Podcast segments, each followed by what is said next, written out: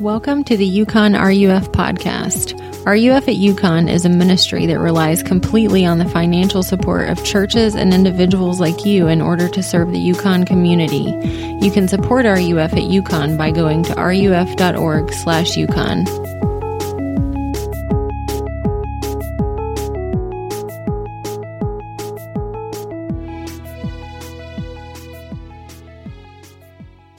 Sweet, guys. Thanks for coming tonight.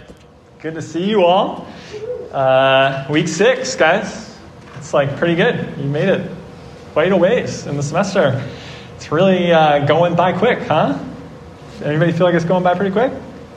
Yeah, okay, cool. Well, um, if you've been coming to RUF, which most of you have, you know that we've been going through the parables uh, that Jesus taught. And, you know, we're looking at these parables because uh, they pack so much into what seems like a simple story, and there's just a lot. Jesus was able to use these to uh, kind of subversively even teach uh, about uh, the kingdom of God and what God is doing in the world. And we're coming tonight to one that's just, I think, one of the most fascinating parables. Uh, the parable of the rich man and Lazarus. Uh, it's about a lot of it, it, gets into hell a little bit. And if you have questions i'm not going to talk too much about it but if you want to talk more about hell and heaven and that kind of thing i'd love i'd love to meet up and talk about it. Uh, but uh, i don't know it's just really cool. I'll read it for us and you'll see that's really cool. So um, luke 16 starting in verse 19 uh, there was a rich man who was clothed in purple and fine linen and who feasted sumptuously every day and at his gate was laid a poor man named Lazarus, covered with sores, who desired to be fed with what fell from the rich man's table. Moreover, even the dogs came, came and licked his sores. The poor man died and was carried by the angels to Abraham's side. The rich man also died and was buried, and in Hades, being in torment, he lifted up his eyes and saw Abraham far off and Lazarus at his side. And he called out, Father Abraham, have mercy on me and send Lazarus to dip the end of his finger in water and cool my tongue, for I am in anguish in this flame. But Abraham said, Child, remember that you in your lifetime received your good things, and Lazarus in like manner bad things. But now he is comforted here, and you are in anguish. And besides all this, between us and you, a great chasm has been fixed in order that those who would pass from here to you may not be able, and none may cross from there to us. And he said, Then I beg you, Father, to send him to my father's house, for I have five brothers, so that he may warn them, lest they also come into this place of torment. But Abraham said, They have Moses and the prophets. Let them hear them. And he said, No, Father Abraham, but if someone goes to them from the dead, they will repent. He said to him, If they do not hear Moses and the prophets, neither will they be convinced if someone should rise from the dead. Uh, kind of a lot there, so let's pray. Uh, Father, we uh, pray that you'd make sense of this parable for us tonight. I pray for these students that are here that uh, come from a lot going on in life and school and uh, with a lot of burdens that they carry. And I pray that you'd meet them uh, where they are with your word. Uh, would you give us peace? Uh, would you set us free through it? And it's in Christ's name I pray. Amen. Uh, before I lived in Connecticut, I lived in St. Louis, Missouri. I was a grad student. And while I was there, I was living in this apartment, and my apartment was a little janky, to be honest. And I would start to hear, I'd be like in my apartment alone, and I would hear a gurgling sound. I'd be like, what is that? oh, well, it's probably nothing. And then I would start to notice, sometimes I'd look into my kitchen sink, and there would be this like black, like sediment in there, like sand and stuff. And and I would just be like, oh, weird, you know, like, it's probably nothing though, like, it's no big deal. Uh, I'm not gonna, who cares? Like, it's probably, it's fine. My sink is fine. My apartment is fine. And then one, in the summertime, I went away for a week and I came back to a rancid smelling apartment. And I went into my kitchen, and there were black puddles everywhere. And the kitchen sink was filled to the very top with black water. Disgusting, smelly black water. And what had happened, I later found out, was that there was a clog in the pipe under my sink and obviously a really like nasty clog. And the people who lived above me, the whole week I was gone, they were running like whenever they would run their sink, it would connect to the pipe that my sink went to, and then it would hit this clog, and it would back up straight into my sink because I was below them. And so like they were their nasty sink water and my nasty water was just like backing up into my kitchen. And uh, it was really, really gross. And the problem the reason my apartment flooded with the most disgusting water I've ever encountered was that I chose to live in a false reality instead of facing a real reality, which is like something's wrong with my sink. And instead, I had all the hints, you know, like I should have known. I could have said, like, something's wrong with my sink. There's a gurgling sound, and there's sediment showing up in my sink. And, like, some, like it was already happening while I was home, but I chose not to acknowledge it. Um, this is a parable that has to do with hell, which, as I said before, we can talk more about hell if you guys want to talk about hell. I'd be glad to. Uh, but one of the, you know, it's interesting in here, like the interesting about interesting thing about hell for Jesus' audience in this time was not that there was a hell. Everyone then believed in hell, but uh, what would have been shocking is that. Uh, there's a man in this story with an easy life who ends up in hell, and a man with a really hard life who ends up in heaven. Okay, so uh, being in hell or being alienated from God, this is saying, is far less about external circumstances. External circumstances really mean nothing uh, when it comes to hell, and it's much more about internal self deception. So the parable goes like this uh, There's a rich man, he only wears supreme clothing. That's all he wears purple and linen, right? Their version. Um, linen underwear. Guy is a baller. Uh, every day is a feast. Like literally every day, every day is a feast for this guy. And then there is Lazarus. He is a poor man who has an extraordinarily difficult life. Uh, he's poor. He has sores all over his body. He sits at the gate uh, of this rich man, longing to be fed. And the dogs, you know, everyone hated dogs back then, not like today. Uh, they were his only friends. They licked his sores for him. And so Lazarus dies and goes to heaven, and the rich man dies and goes to hell in the parable that Jesus tells. And in hell, uh, Lazarus is able to get this glimpse, or the rich man is able to get this glimpse of Lazarus in heaven there with Abraham. You know, back then, everyone, Abraham is like the man in the Bible, Old Testament, so everyone knew Abraham would be in heaven. And so he sees Abraham there with Lazarus, and he asks Abraham to send Lazarus to hell to cool his tongue. and must be hot there. And Abraham explains that things are reversed now, and there's this chasm between them, and uh, that can't be done. And then the rich man asks him to well, says, send Lazarus because I have brothers. I'm, I'm, worried about them. And, and Abraham says that Moses, they have the Bible. Moses and the prophets is their Bible. So they have the Bible. They have all they need to know. It's in the Bible. And the rich man says, at the end, he says, well, they, you know, if someone comes to them from the dead, then they'll believe. Okay? And, and the parable concludes by saying, Abraham says, well, if they don't believe the Bible, they won't believe, even if someone rises from the dead. And um, what I want us to look at in this passage is the idea of self deception. Uh, the rich man and we, and Jesus' audience, all have the same problem, which is self deception uh, we can deceive ourselves. And so I want to look at the power of self deception. I want to look at what wealth does to that. And then I want to look at the end of self deception and the solution to it. So, first of all, I want to look at the power of it. Uh, any Office fans up in here? The Office? Yeah, a bunch of fans. Okay, cool.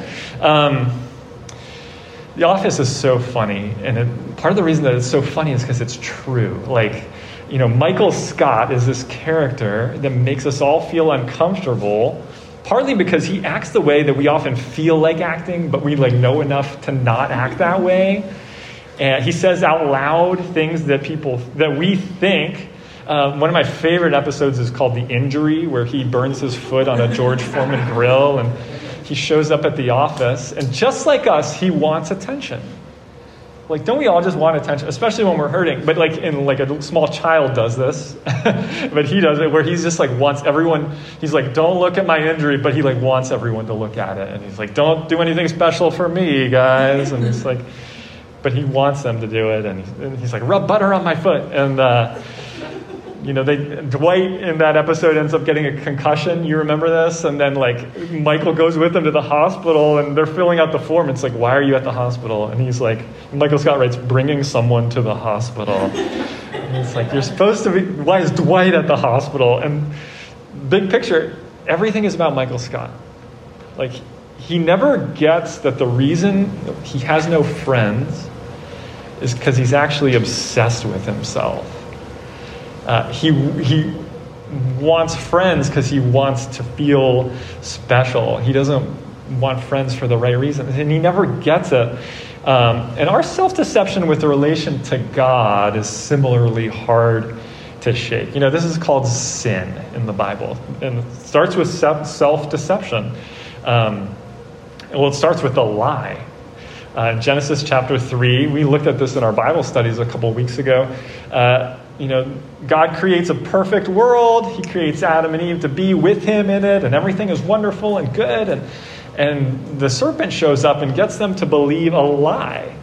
Uh, and the lie is, you know, God is holding out on you. You should. There's one rule that He said to follow, and you should not follow it because He knows something. He knows that you're going to get something good out of this, and so, uh, you know, you'll be better off without Him. You need to take what's yours and I want you to think, think for a second about the enormity of that lie. Like, the, the lie is you'll be okay, like, disregarding God in a world that He created and that He's in control of. You don't need Him.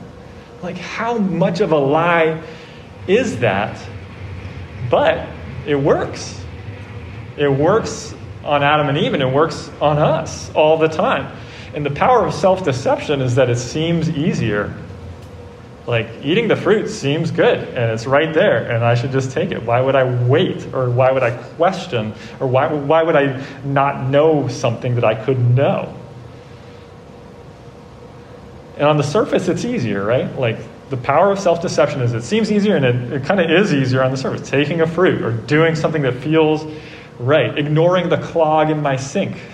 that was easy. I didn't have to do anything. It was nice just to ignore it. Um, and Adam and Eve can either be completely exposed before God as traitors after they sin, or they can hide and they can sow leaves together and try to make life work outside the garden. And it's a tough call, right? It's either like come clean to God, who you have just disobeyed and rebelled against, or try to make it work. Do what seems to work. Um, I one time I read anybody a snoozer with the alarm clock in the morning? Some snoozers in here. I'm somewhat of a snoozer myself, and I read this article, and it was just saying that like when you hit the snooze, like when you're tired and you wake up from a deep sleep to an alarm and you snooze, it will always be harder to wake up the next time. Like that, you get nine minutes more sleep, and when it goes off again, it'll be worse. And if you do it again, it'll just keep getting worse. And I read that article; it did nothing for me. Like, I know it's worse, but it feels good, you know? Like, the power of self deception and sin ultimately is that it can perpetuate itself even though deep down we know it's a lie. Right? It can make us, sin can make us live a lie forever. And we are always living lies, guys. So that's the power of self deception. Now I want to think about what wealth does to that. Okay, on the surface, it kind of seems like this parable is saying wealth is bad, which it's not. In the Bible, there are many godly, wealthy people, and Jesus teaches a lot about money, but he never says that wealth is bad. But what he does say, and what this parable teaches us, is that wealth has the capacity to make the lie seem more true. The lie of, you don't need God, you're doing fine. Right? Um, you know, like saving your, you know, how could it be bad if I have like, you know, how could I be doomed ultimately if I have like a billion dollars? Or, you know, how could I be doomed if I'm living comfortably? Like, what could possibly go wrong Uh, you know, think about this guy here. He's like, I've got linen underwear. What do I have to worry about? Honestly, I feast every day. Um, in other words, we try to save ourselves through money. Money is something that we will latch onto, or any form of wealth, really, relationships, all kinds of things that we cling to, because we think, how bad could anything really get if I have this? You know, that's where the rich man is at. He's like, how could anything get bad for me in this life? Um, your life circumstances, though, whether you're rich or poor, whether your life is easy or hard, have very little to do with whether you actually know the God who made you or not. Uh, so, this is, you know, thinking about that, like, one way this parable needs to change us is thinking about the things we think we need, the things we pray for, the things we long for. Uh, it should change the way we pray because a lot of times we think, God, I need this. And the truth is, we don't know what we need. And sometimes getting what we need, what we think we need, is the best way to kind of find life apart from God. You know, God, I need you to give me this thing, and that thing is actually what's going to make me feel like I don't need you it's going to make me feel like I can save myself. So uh, it should change the way that we pray, and instead to pray, you know, God, you know what I need. Uh, you know what would be best for me to have. Because uh, the reality is, I don't have a clue what would be best, what the best life for me should be. You know, like a lot of times we try to plan out our life you know, this is what I need. This is kind of the plan that needs to work out. These are the grades I need to get. This is the job I need to get. This is the boyfriend or girlfriend I need to get. And some of that, all that stuff is fine on the surface. Uh, but if you need it to plot out a life where you don't need God to save you, then it might be the worst. Those things could be the worst things for you. And how many people do you know or have you heard of that awful things happen to in life? Things that you would never want to happen to you. And it's a part of a beautiful story in their life.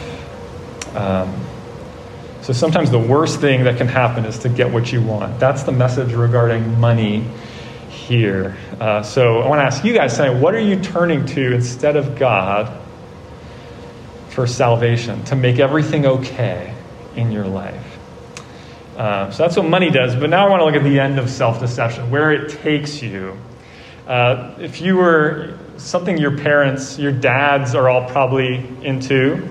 A movie is called Monty Python and the Holy Grail. Has anybody seen it? It's kind of like old man humor, British humor, and uh, stu- kind of just like really silly, stupid, but like really funny humor. And uh, it's about this quest for the Holy Grail. And this King Arthur and his knights are on this quest, and they come up to the Black Knight. And the Black Knight says, he's at like a crossing, and he's like, none shall pass. And, and so they have to fight the black, he has to fight, King Arthur fights the Black Knight, and he cuts off his arm.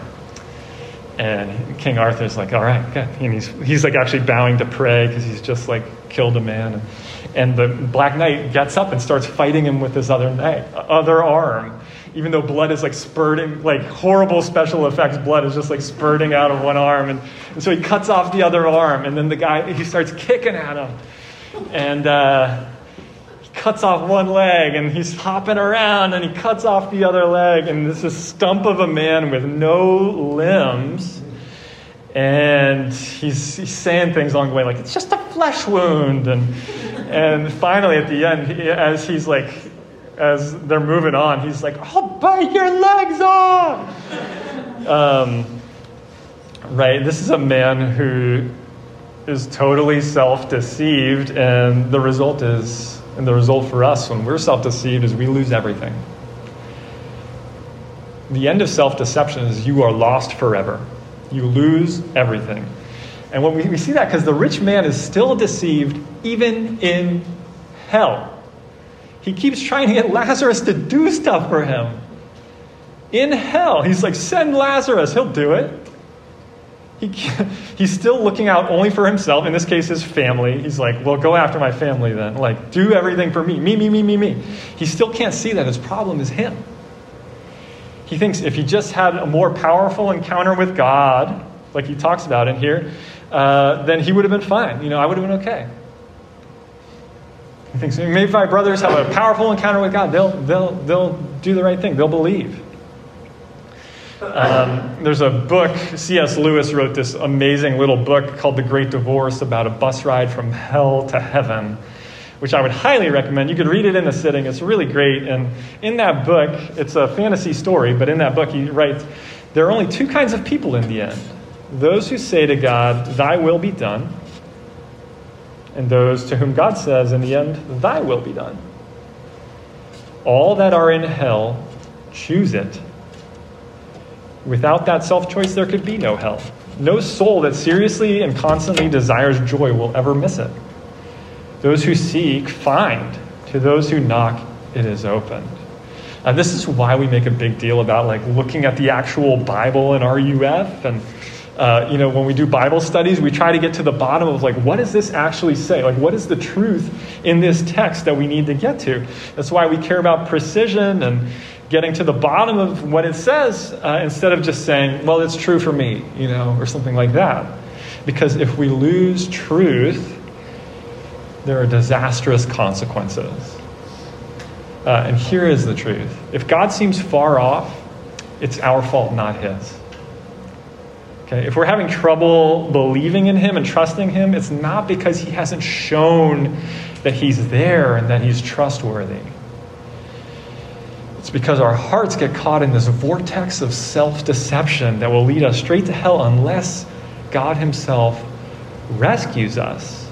And the way that that's depicted in this parable is a chasm, a big gap, a big uh, you know, canyon between us and Him. Uh, and, you know, what's the worst thing about hell? We get a hint from the fact that there's a man in this parable that has no name.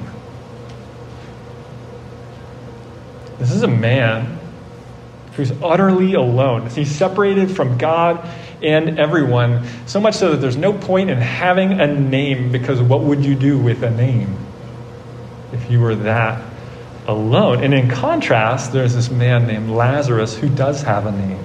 You know what the name Lazarus means? It means the one who God helps. So I want to close by looking at God's solution to this problem of self deception. Uh, what will actually soften your heart? What will break the power of self deception? Uh, the thing that makes it so hard, so basically impossible to turn to God is that the first step is to admit, I am in trouble. Like right now, I have a problem. I'm in trouble. I need help. It's taking the plunge and giving up on the whole self deception strategy, saying, I went down that path. It was bad for me. Like, it's not helping me. I, it keeps getting worse. Uh, interestingly, Lazarus has no problem with that. he has no problem he ad- admitting he needs help. Uh, that's why, have you ever like known someone or yourself gone on one of those like mission trips or service trips to a poor country? Mexico, Africa, something like that. And what people always say when they go on those trips, I've heard from a lot of people, I've gone on them myself, they come back and they say the people were in such poverty, and they say, what do they, they always say, and they were so happy. They seemed more joyful than we are here. You know, why would that be? Because they're like Lazarus. They can just say, Help, I need help.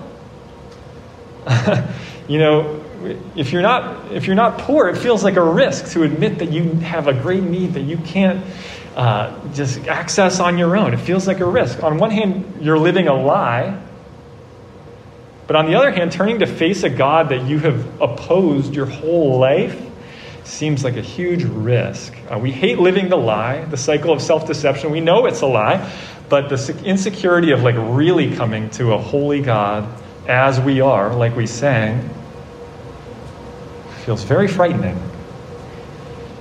You know, we're not sure how God is going to deal with the real me, the one that, you know, has spent a lifetime avoiding Him. And so Jesus comes along and he says, okay, so the whole problem, the root of this self deception problem is, you know, how can you turn to him when you've gone so far astray? What if I could take away everything that would make you not want to turn to God and say, help, I'm not okay. God, I'm not okay. What if I could make it so that you could stop living a lie and be ultimately secure at the same time? And the answer, the way that Jesus does that, we get in this text, is that he's already on his way to do it. He tells this parable as he goes to the cross. He's on his way to Jerusalem where he'll be arrested and killed. Okay, and on the cross where he's going, Jesus gets punished like someone who's been living a lie. He experiences actual hell. It's unleashed on him there. Uh, he's crucified alone. He's cast out. Uh, as, when he cries to his Father, by the way, Jesus has only referred to God as Father up to this point. And on the cross, he cries out, My God, my God, why have you forsaken me? Instead of saying Father, because he's been cut off. And the reason he does that is so that we can relate to God as a Father as we turn to him from our self deception, from our sin. Instead of not having an identity like the man in this parable or trying to create an identity with our wealth, Jesus says, Take my identity. We're with him now. He breaks the power of sin. And if that's what happened on the cross, then the, the thing we fear the most about turning to God as sinners is gone. We don't have any reason to live a lie anymore. We can just admit that we're not okay. Because on the cross, Jesus secured that acceptance by God. Uh, I wish you guys could see the way I smile at my kids throughout the day. Like sometimes my kids will just like appear in a room, and the first thing that happens to me is I'm just like, well, you can't see because I'm wearing a mask. Uh, but this gigantic smile shows up on my face, and it's not because of anything, but just the fact that I love them so deeply, and they could do anything like this. The simplest thing they do, like, gives me such joy just because I love them so much. And do you know that Jesus, as the Son of God, the eternal Son of the King, giving us that identity, like He gives us that identity so that when God looks at you, even when you've been rebellious. That's the smile. The smile is just like, oh, there he is. There she is. Oh, she's great. Can't love her so much. What would it do to you if that was the God you served? If that was the God you turned to from the, the cycle of self deception that you're just like living where you're kind of floating by, hoping that somehow things work out, even though you've been ignoring God. Um, knowing Jesus, when you come to know God through Jesus in this way, it'll make you okay with not being okay. We really want RUF to be about that. Uh, wouldn't it be great uh, to just have a place where it could be okay to not be okay? You know, to know that, like, hey guys, I'm not doing okay. Don't have it all together. Uh, I know that God loves me. I know that He's working in me. Uh, but I'm, I'm not okay. Uh, knowing Jesus will make you exchange feasting now for feasting later. Um, you know, there's a lot of pressure in life now to just like take, you got to get what you need now. You got to hoard it for yourself. And what this, what knowing Jesus can do to you is say, I'm going to be at a feast someday. I don't need to feast today. I don't need to have it all now. And it'll give you compassion for those in need, the poor, the, the really badly off, and it'll ultimately make you rejoice. Uh, you'll live a life of joy instead of a life of just self consumption and sadness. Uh, so let me pray for us in closing that we would uh, find joy in this gospel. Let's pray. Uh, Father, we uh, desperately need to be confronted with just the beauty of Jesus uh, the gospel that can make us come to you even uh, as people that have turned from you. Uh, we pray that you would heal our hearts from all the ways that we uh, just ways we continually try to live like you're not there, like you don't matter, like we don't need you, even though we desperately do. We pray uh, that you'd be glorified in our life and that you'd be glorified in this community, uh, that we would live it out together and that you'd bless us. Uh, we pray this in Christ's name. Amen.